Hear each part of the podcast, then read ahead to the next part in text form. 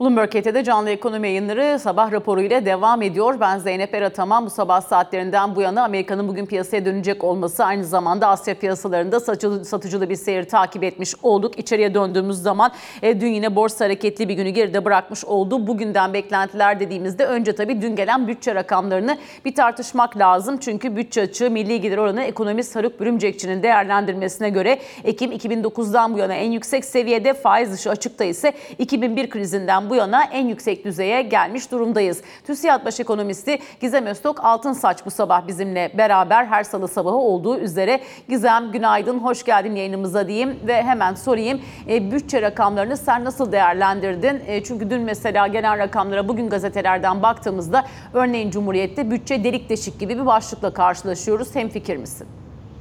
Şimdi şöyle, tahakkuk eden bir miktar var Zeynep. Aralık ayı çok yüksek geldi. 800 küsur milyar TL civarında.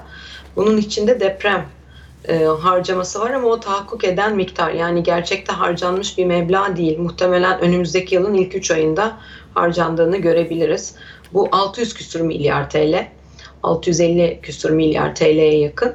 Dolayısıyla bunu kattığımızda Aralık rakamına ister istemez 800 küsur milyar TL açığa gidiyoruz.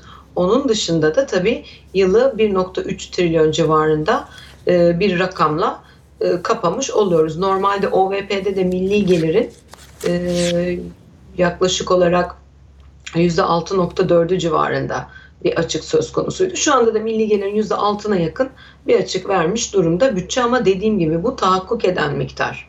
Harcanmış meblağ değil, harcanacak olan miktar. Bütçe tahakkuk esasına göre düzenleniyor. Nakit dengesi biliyorsun daha gerçekleşmiş olan harcama ve gelirlere göre düzenleniyor. Dolayısıyla böyle bir durum var bütçede. Evet, rakamsal olarak doğrudur.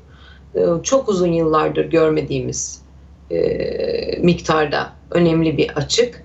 Onu dışarıda bıraktığımızda gene açığın boyutu, yani o depreme yönelik olacak olan harcamaları dışarıda bıraktığımızda aslında onu transferler altında görüyoruz bu arada, cari transferler altında. Bunu dışarıda bıraktığımızda dahi milli gelirin %2'sine yakın bir açık söz konusu olmuş oluyor. Şimdi bütçeyi şöyle bakmamız lazım. Bir taraftan harcama artışları çok yüklü. Aralığı da dışarıda bıraktığımızda Zeynep, sadece Ocak-Kasım dönemine baktığımızda harcama artışları gelir artışlarının çok daha ötesinde, daha hızlı yıllık bazda baktığımızda. Bunun dışında gelir artışında son dönemde yapılan vergi artışları çok etkili, net şekilde, artı vergi artışları da devam edecek. Yani vergilerde düzenleme 2024 yılında da devam edecek diye düşünüyorum. Bunun dışında bu bütçe İçinden kur korumalı mevduatın yarattığı giderin çıkarılmış hali. Çünkü o biliyorsun Merkez Bankası'na aktarıldı. Merkez Bankası'nın bilançosuna aktarıldı. Öyle düşündüğümüzde evet, aslında hem depremin yarattığı, hem aslında KKM'nin yarattığı ve aslında harcamaların yüklü olduğu bir bütçeyle karşı karşıyayız. 2024'te tabii bu tahakkuk eden miktarın buraya konmuş olması, 2024'te belki bir miktar daha rahatlar mıyız? O soru işaretini getiriyor ama OVP'de gene milli gelirin yaklaşık olarak %6'sının bir miktar daha üzerinde bir bütçeyle çalışılıyor 2024'te. Özetleyecek olursak Zeynep, aslında Türkiye'de sıkı para politikası uygulanmaya çalışılsa da bütçeye baktığımızda sıkı giden bir bütçe var diyemeyiz. Topyekun bakacak olursak iktisadi politika nasıl diye Türkiye ekonomisinde, çünkü ciddi anlamda da parasal genişleme var. Ücret artışları olsun, sosyal yardımlar olsun, ikramiyeler olsun, EYT olsun, EYT'lilere verilen bir defalık ikramiyeler olsun. Bunların hepsini bir araya getirdiğinde aslında toplamda yeterince sıkı bir iktisadi politika var mı? Bu soru işareti açıkçası. Oraya da hani bütçeden hareketle varıyoruz, onu söyleyebilirim. Şimdi oradan devam edelim istersen. Çünkü para politikası ve maliye politikasının aynı yöne bakmadığı durumun nerelere sebebiyet verebildiğini geçen senelerde görmüş olduk. Şimdi eş güdüm noktasında bu sene özellikle seçim sonrası bir toparlanma beklentin var mı diye de sormak istiyorum. İşte mesela bugün gazetelere baktığımızda Bakan Şimşek valilerle toplandığı zaman diyor ki işte ben defterlerimi sonuna kadar kullanıyorum. Mutlaka tasarrufları işte küçükten büyüğe her tarafta yapmalıyız mesajlarını veriyor. Şimdi o tarafa bir değinelim. Çünkü sen de az önce aktardın. Maliye politikasını sıkı tutmaya çalıştığımız bir ortamda genişlemeci bir para politikasını sıkı tutmaya çalıştığımız bir ortamda genişlemeci bir maliye politikasıyla karşılaşıyoruz. Yılın kalanında burada bir değişim, bir tasarruf artışı beklememiz için yeterli sebebimiz var mı? Ve yılın geri kalanında o zaman bir de şunu sorayım. Daha fazla vergi artışı beklemek lazım mı vatandaş olarak? Vergilerde bir düzenleme veyahut yeni vergiler beklemek lazım bence.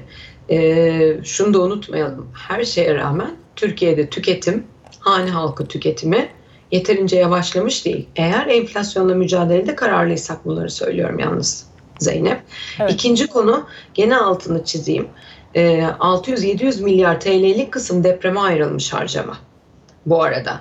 Yani onu dışarıda bıraktığınızda başka biri bunu yorumlarken bütçe aslında gayet rayında gidiyor da diyebilir. Hani ben katılmıyorum bu görüşe ama rakamsal olarak bakıldığında milli gelirin %2'si civarına denk gelen bir açık ortaya çıkıyor. Onu dışarıda bırakacak olursanız. Bunun dışında ilk 3 ay nasıl bir harcama yapacağız?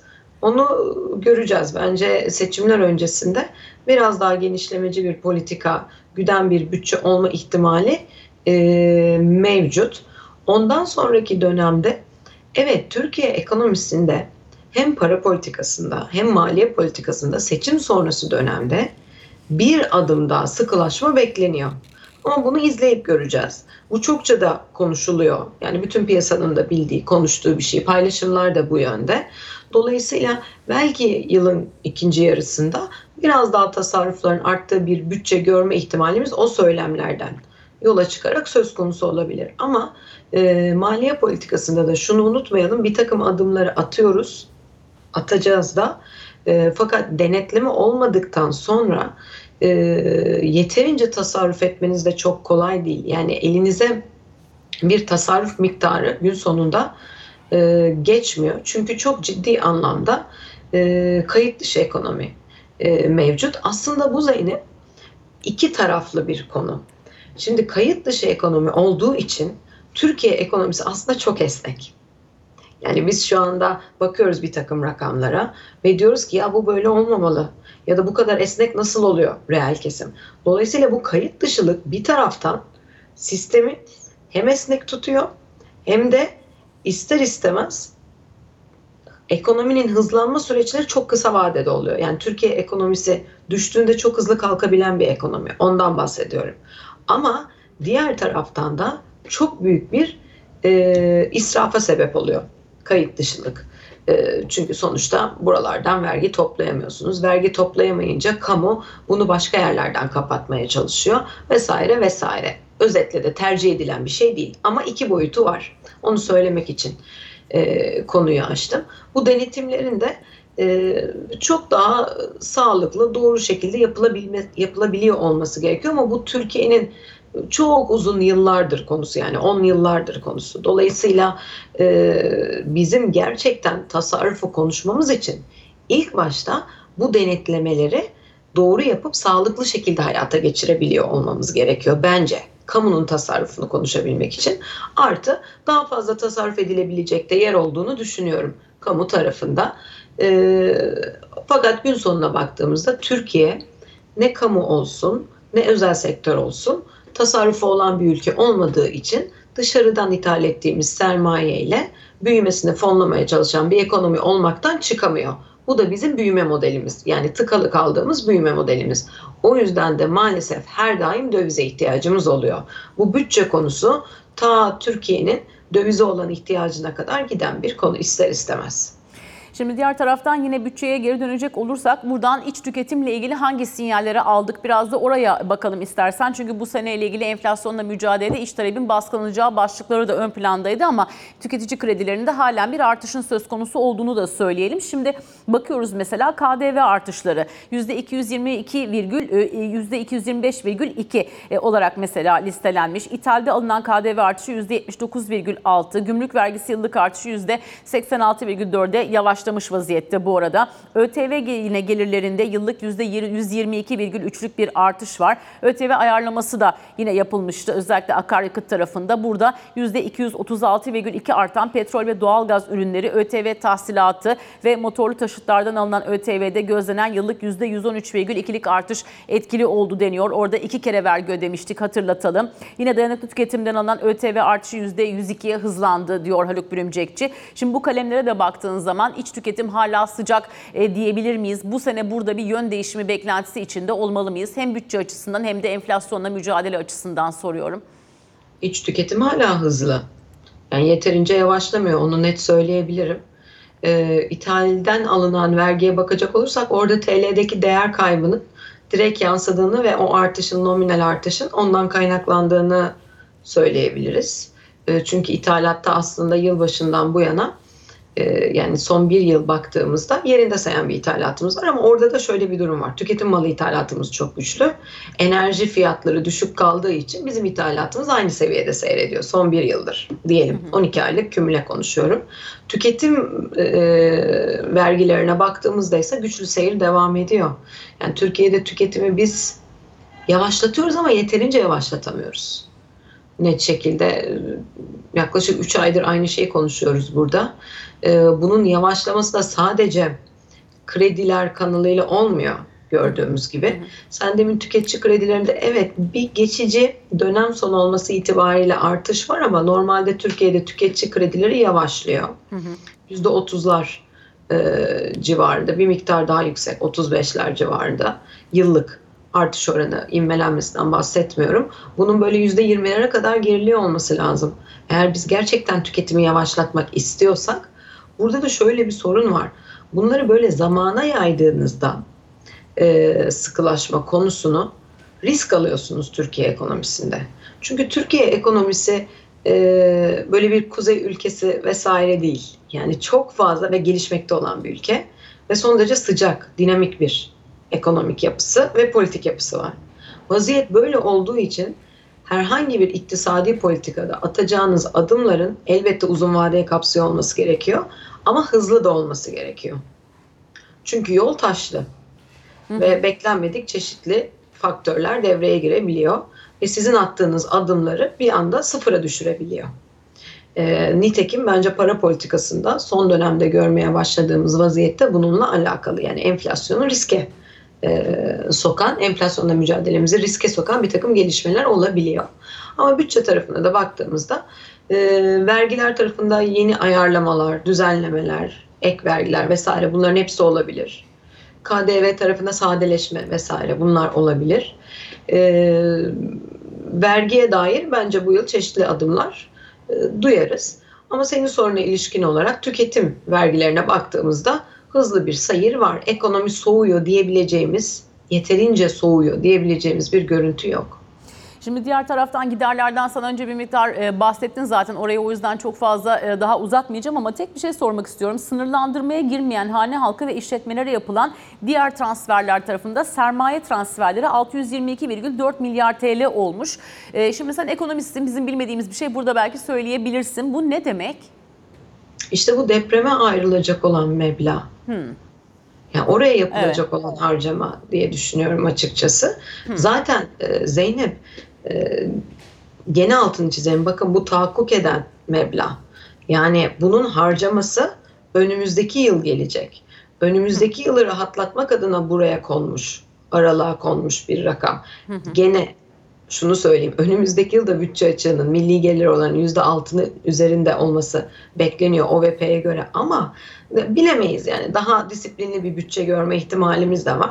Dolayısıyla o aralığa konmuş durumda, daha temiz bir sayfayla ilerleyelim diye. Yoksa o harcamayı biz önümüzdeki yıl göreceğiz. Evet, bir kez daha depreme ayrılmış olan miktar o. Evet.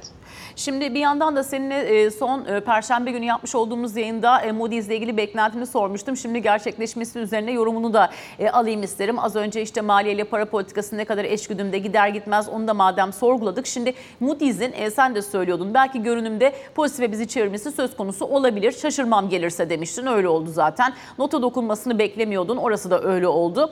Notlara baktığımız zaman yayımlanan diyorlar ki sürdürülemez ve büyüme odaklı politikaya dönülmediği sürece aşağı yönlü bir hareket gözükmüyor. Bu nedenle de bir miktar pozitife çevrildiğini görüyoruz görünümün. Diğer taraftan notumuz aynı kaldı. Burada bir takım dengeli riskler gördüklerinden bahsediyorlar ama genel olarak bu yukarı yönlü harekette para politikasında gördükleri geleneksele dönüşün ana değişim unsuru olması dikkat çekici. Az önce Cumhur örnekle de konuştuk. 15 Aralık'tan 12 Ocak'a kadar para politikasının ortodoksa dönüşmesiyle ilgili yeni bir bilgi aldı mı ki Moody's diye az önce bir miktar sorguladık. İstersen Moody's'in hem metni hem kararını seninle de yorumlamaya çalışalım. Ve tabii bundan sonra karar açıklayacak benzer kurumlardan da yine yukarı yönlü hamleler yıl içerisinde beklemek gerçekçi olur mu? Ne dersin? Evet, benzer kurumlardan yukarı yönlü hareket beklemek gerçekçi olur. Son bir ayda dünyamızı değiştiren bu para politikasına ilişkin bir şey oldu mu? Hayır. Dönem sonudur, orada yapamamıştır. Noel vesaire, bütün bunları düşünecek olursak Zeynep. Hindi kesecekler diye mi söyleyemediler bunu yani 15 Aralık'ta? Efendim? Hindileri kesecekler diye mi 15 Aralık'ta söyleyemediler? 12 Ocağı kaldı bu iş. Peki. Şimdi şöyle Zeynep, biraz gözümüzde büyütmeyelim kurumları. Yani bu analizler yapılıyor güzel ama her zaman çok doğru, çok doğru zamanlı analizler veya içeriği daima olması gerektiği gibi analizler çıkıyor değil. Evet. Onu bir biliyor olalım. Şunu demiyorum, kredi notu mühim bir şey ama gereğinden fazla da önem atfetmemek gerekiyor bu kurumlara, yaptıkları analizlere de.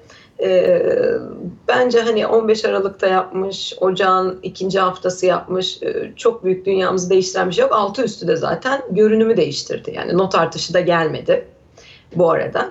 Evet. Ama yani düşündüğümüz kadar ciddiyetle hakkını vererek analiz yaptıklarını zaten düşünmüyorum bu kurumların.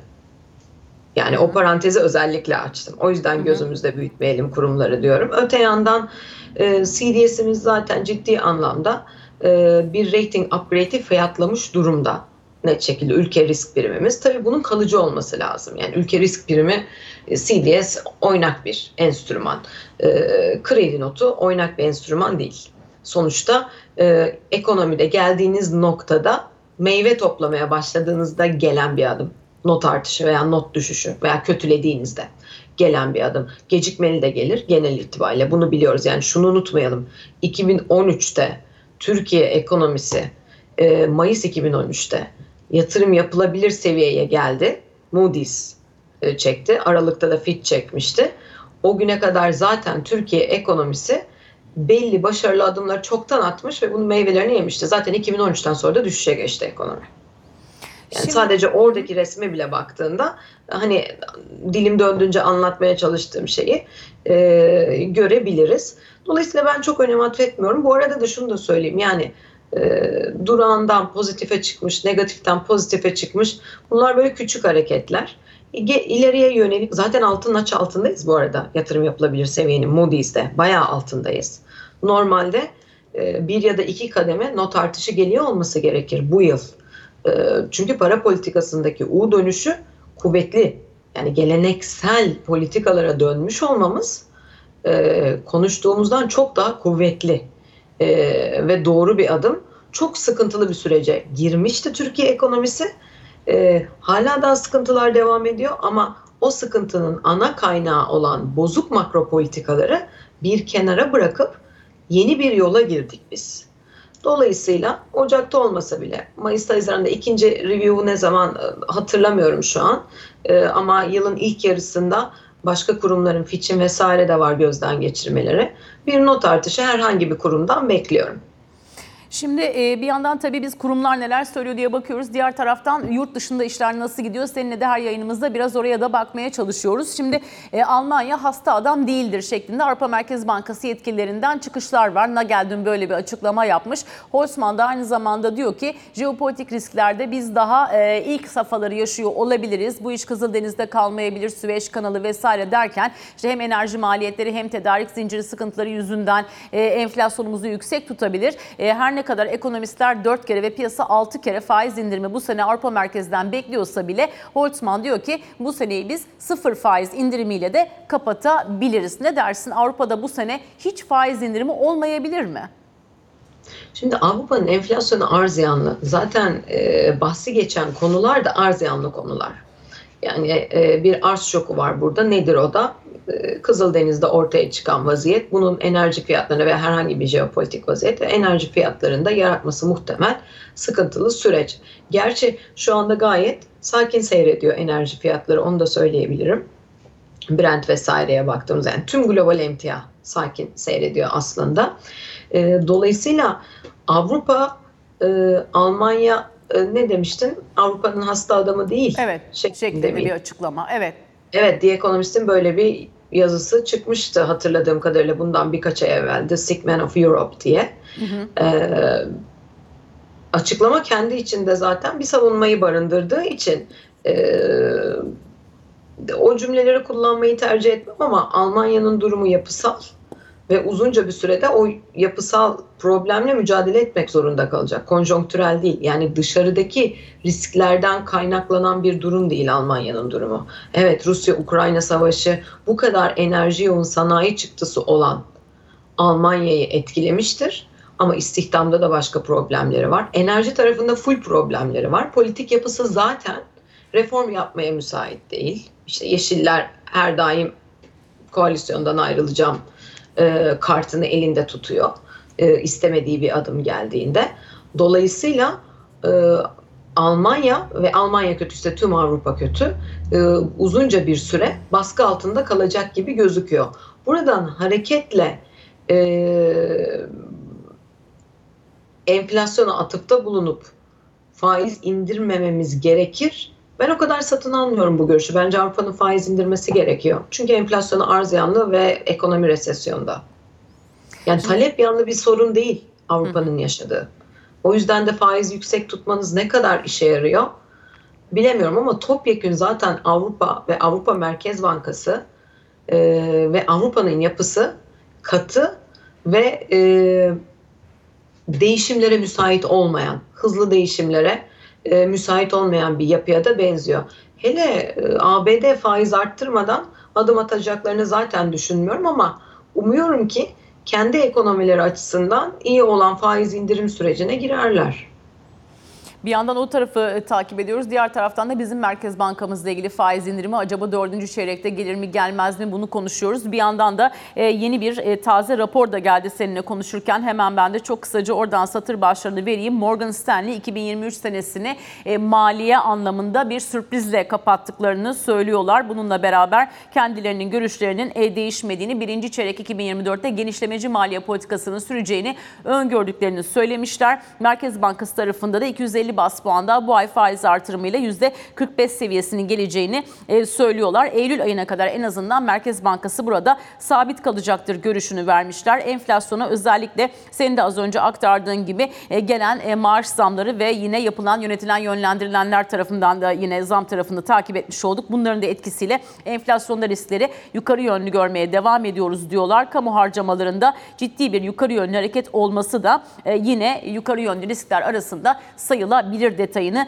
paylaşmışlar. Sen de eldeki verilerle beraber merkezden bu ay 250 bas puan bir faiz artırımı mı beklersin? Onu da sormak istiyorum aslında Gizem. Çünkü New York toplantılarında da parasal anlamda sıkılaşmada tepe noktaya yakınız başlığı çıkmıştı Hafize Gaye Erkan'dan. Gelmesi gerektiğini düşünüyorum. Ama bu hayatımızı çok mu değiştirir? 42,5-45 bence rakamsal olarak baktığımızda çok büyük farklar yok. Fakat yön olarak anlamlı. Yani en azından hala daha durmadığını göstermesi açısından anlamlı. Ben de bir faiz arttırımı bekliyorum. Ardından Şöyle bir sıkıntılı süreç var Türkiye enflasyon açısından baktığımızda. Düşündüğümüzden daha fazla hızlanan bir enflasyon görebiliriz Haziran'a kadar. Hı hı. Ve para politikasının sıkılığı yeterli gelmeyebilir. Ama burada şu parantezi açmak lazım. Şu anda enflasyonla mücadelede sadece faizi kullanarak elde edebileceğimiz alan ne kadar kaldı? Onu da sorgulamak gerekiyor bence. Çünkü bir taraftan da ciddi anlamda baskı altına giren bir üretim var. Yani Türkiye'de sanayi üretimine baktığında sanayi üretimiyle perakendeyi çizdirdiğinde perakende endeksi hala yukarı gidiyor. Hı hı. Sanayi üretim endeksi de hafif de olsa aşağı kayıyor. Dolayısıyla hala daha aşırı bir talep var. Ve attığımız adımlar bence yeterince enflasyonla mücadelede tüketimi kontrol etmeye yetmiyor. O yüzden burada faiz silahını daha da fazla kullanmak elbette ki gerekiyor. Ama nereye kadar? Yani bunların hepsi tartışılması, sorgulanması gereken ve böyle hani Türkiye'nin geçmekte olduğu döngü zorlu bir döngü şu anda Zeynep. Böyle bir anda şu yap, şunu yapmalı, bunu yapmalı gibi konuşulması kolay bir mesele değil. Tabii. Açıkçası. Yoksa ezbere şunu söyleyebilirsiniz. Daha da fazla faizin artması gerekiyor. Çünkü enflasyon 70'e 80'e gidiyor. Hele ki bu ücret zamlarının ardından diye böyle birebir mekanik bir şekilde bunu söyleyebilirsiniz. Fakat sahada olan biten ve istihdam kaybının da başlamış olması ki zaten enflasyonla mücadele edecekseniz bir maliyeti olacak. Buna hazırız ama süreci uzattığınızda bir de attığınız adımlar tüketimi hala daha kesmiyorsa yeniden bir düşünmeye ihtiyaç, hesap yapmaya ihtiyaç var gibime geliyor nacizane. Son bir nokta, belki 1-2 dakikada burayı da yorumlayabiliriz. Bankalar arası likiditeye baktığımızda yine -292.9 milyar TL. Dolayısıyla bol likiditede yine artış var. Bu da arzu ettiğimiz bir durum değil aslında, değil mi? Eğer sıkı para politikası güdeceksek. Evet ama mevduat faizi örneğin 2 gündür artıyor gene. Yani yüksek. 45-46'lar var piyasada. Hı hı. Bu arzu ettiğimiz bir şey değil ama o likitte yönetim de biraz zorlu oluyor anladığım kadarıyla. Hı hı. Normalde daha fazla geleceğe ışık tutan bir likitte yönetimi ortaya konarsa daha iyi olabilir. Hani o likitte nasıl çekilecek? Hani mumzamla mı alacak ya da hani nasıl TL'yi biraz daha sıkacak? Bence bunlar biraz daha netleşirse daha iyi olur diye düşünüyorum açıkçası TL likitte yönetimi açısından. Bu arada Zeynep, dediğim gibi sadece faiz değil, makro ihtiyati adımlar ve likitte yönetiminde belki bir takım değişikliklerle biraz daha enflasyonu kontrol etmede farklılaşan adımlar atsak daha sağlıklı olabilir. Bu arada da hala daha geri dönmesi beklenen daha geçmişten kalan regülasyonlar da biliyorsun devam ediyor. Örneğin kontratlarınızda döviz var ama TL tahsil etmek zorundasınız. Mesela bunlar ciddi anlamda sorun yaratıyor. Hı hı. Portföy tarafına bakacak olursak swaplar kapalı ki şu an bence açılması zor. Ama artık TL riski alarak birileri girmek istemiyor, biraz daha beklemek istiyor gibime geliyor portföylerde. Bunlar örneğin rayına girmesi gereken bir takım regülasyonlar, tersine dönmesi gereken regülasyonlar ama anladığım kadarıyla birazcık oralarda yer var. Gene bir döviz talebi var piyasada. TL'nin hareketinden onu anlıyoruz. Hem corporate'larda hem müşteri tarafında bireyselde bir TL talebi oluşmaya, döviz talebi oluşmaya başladı yeniden gibi gözüküyor. Onun detaylarını da Perşembe sabahı yine burada buluştuğumuzda konuşalım. TÜSİAD Baş Ekonomisti Gizem Öztok Altınsaç, çok teşekkür ederiz her zamanki gibi bilgilendirici sohbetin için. Kısa bir reklam aramız olacak efendim. Arkasından siyasetin gündemini de Bloomberg ET Genel Müdürü Ali Can Türkoğlu ile birlikte ele alacağız.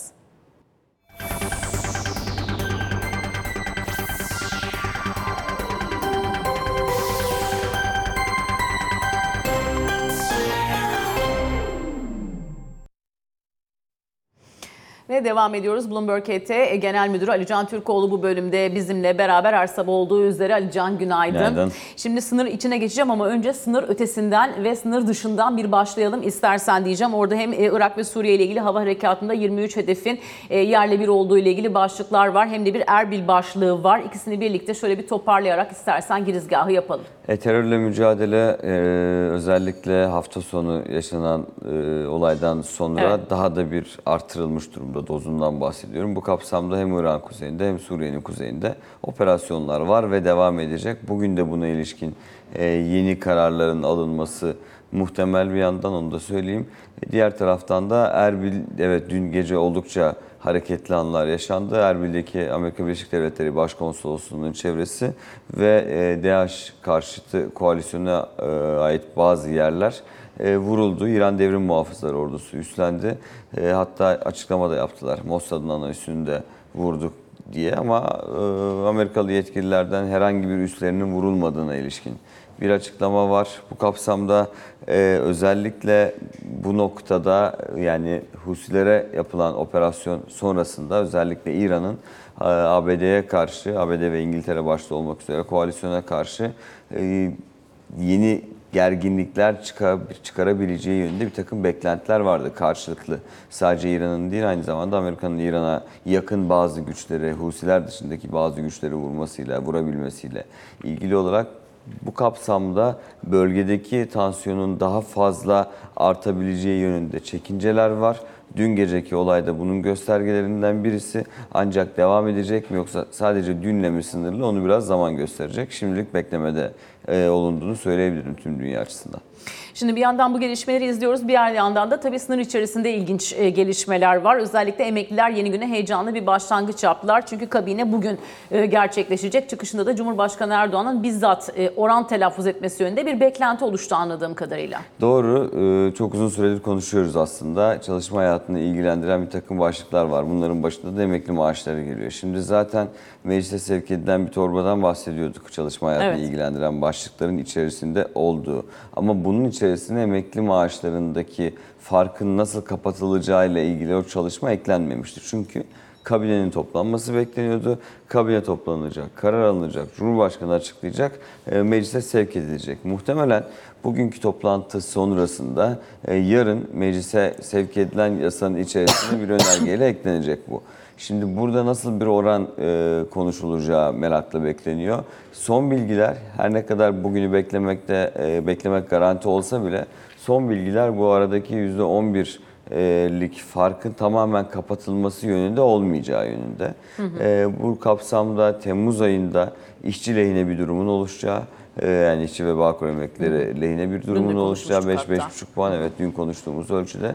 Dolayısıyla %11,5 değil, bu farkın da düşünülerek daha az oranda bir artışın sağlanması yönünde bir beklenti var. Ve bunun da oransal bir artış olması bekleniyor, ama yine de bu kadar beklendi artık. Bugün akşam saatleri de beklensin. Kabine toplantısı sonrası senin de dediğin gibi Cumhurbaşkanı'nın bir açıklama yapması konuyla ilgili ve yarın da bu sürecin meclise sevk edilerek artık tamamlanması yönünde bir durum oluşmuş vaziyette. Yani aslında bugün Ankara'da iki ana başlık üzerinden, birisi kabine toplantısı, bir diğeri meclis tarafı. Çünkü mecliste de bugün meclis açılıyor. Terör başlığıyla açılacak zaten bir oturumla. Hem Dışişleri Bakanı'nın hem Milli Savunma Bakanı'nın meclisi bilgilendireceğini biliyoruz. Yine partiler adına da görüşmeler, konuşmalar olacak, açıklamalar gelecek. Yani meclis tarafında özellikle terörle mücadele başlığı, kabine tarafında da emekli başlığının konuşulacağı bir süreç var. Ama daha önceden de söylemiştim, kabinede de meclis tarafında da birbiriyle çok bağlantılı, ilintili başlıklar da var. Tabii. Yani mesela İsveç'in NATO üyeliği konusu muhtemelen bugün kabinede de konuşulacaktır. Meclisteki sürecinin genel kurula ne zaman geleceği ve görüşüleceğiyle ilgili sürecin en azından kesinleşmesi olmasa bile masaya yatırılması, bir fikir alışverişi yapılacağını söylemek gerekiyor. Bununla bağlantılı ABD F-16 konusunun zaten olduğunu biliyoruz. Gazze başlığı var. İsrail'den açıklamalar geliyor. Dün yine konuştuk, İsrail ile Amerika Birleşik Devletleri arasında bir takım fikir anlaşmazlıklarının, uyuşmazlıklarının olduğu söyleniyor. Yine İsrail'in kendi içinde de, savaş kabinesi içerisinde de özellikle Başbakan'la Savunma Bakanı arasında bir takım başlıklarla ilgili operasyon veya savaş sonrası Gazze'nin yönetimi konusunda anlaşmazlıklar olduğu ifade ediliyor. O yüzden bugün muhtemelen Gazze konusu da oldukça yoğun konuşulacak bir başlık olarak yine kabine gündeminde olacaktır. Kızıldeniz'deki olayların devam ettiğini biliyoruz. Bu kapsamda işte az önce de saydım. Yani bölgesel bir savaşa, bölgesel bir çatışma ortamına dönüşmemesi için neler yapılmalı, nasıl bir diplomasi yürütülmelinin de muhtemelen yine içeride görüşmeleri olacak. İki ana başlık altında çok dallanan, budaklanan bir gündemi var aslında bugün Ankara'da. Üst üste açıklamalar gelecektir. Ama merak edilen husus emeklilerle ilgili az önce söylediğim gibi akşamüstü Cumhurbaşkanı'ndan bir açıklama bekliyoruz. Muhtemelen yarın da meclise ilgili madde sevk edilecektir. Son bir not daha ekleyelim. Bu arada AK Parti tarafında aday tanıtımı hafta sonu gerçekleşmemişti. Şehit haberleri nedeniyle ertelenmişti. 18 Ocak tarihine kaydını bu sabah okumak mümkün, evet, haberlerden. Evet. Bloomberg Genel Müdürü Ali Can Türkoğlu ile beraber sabah raporunu noktalıyoruz efendim. Saat 9.45'te piyasa masasında Burcu Kıratlı ile birlikte karşınızda olacağız. Hoşçakalın.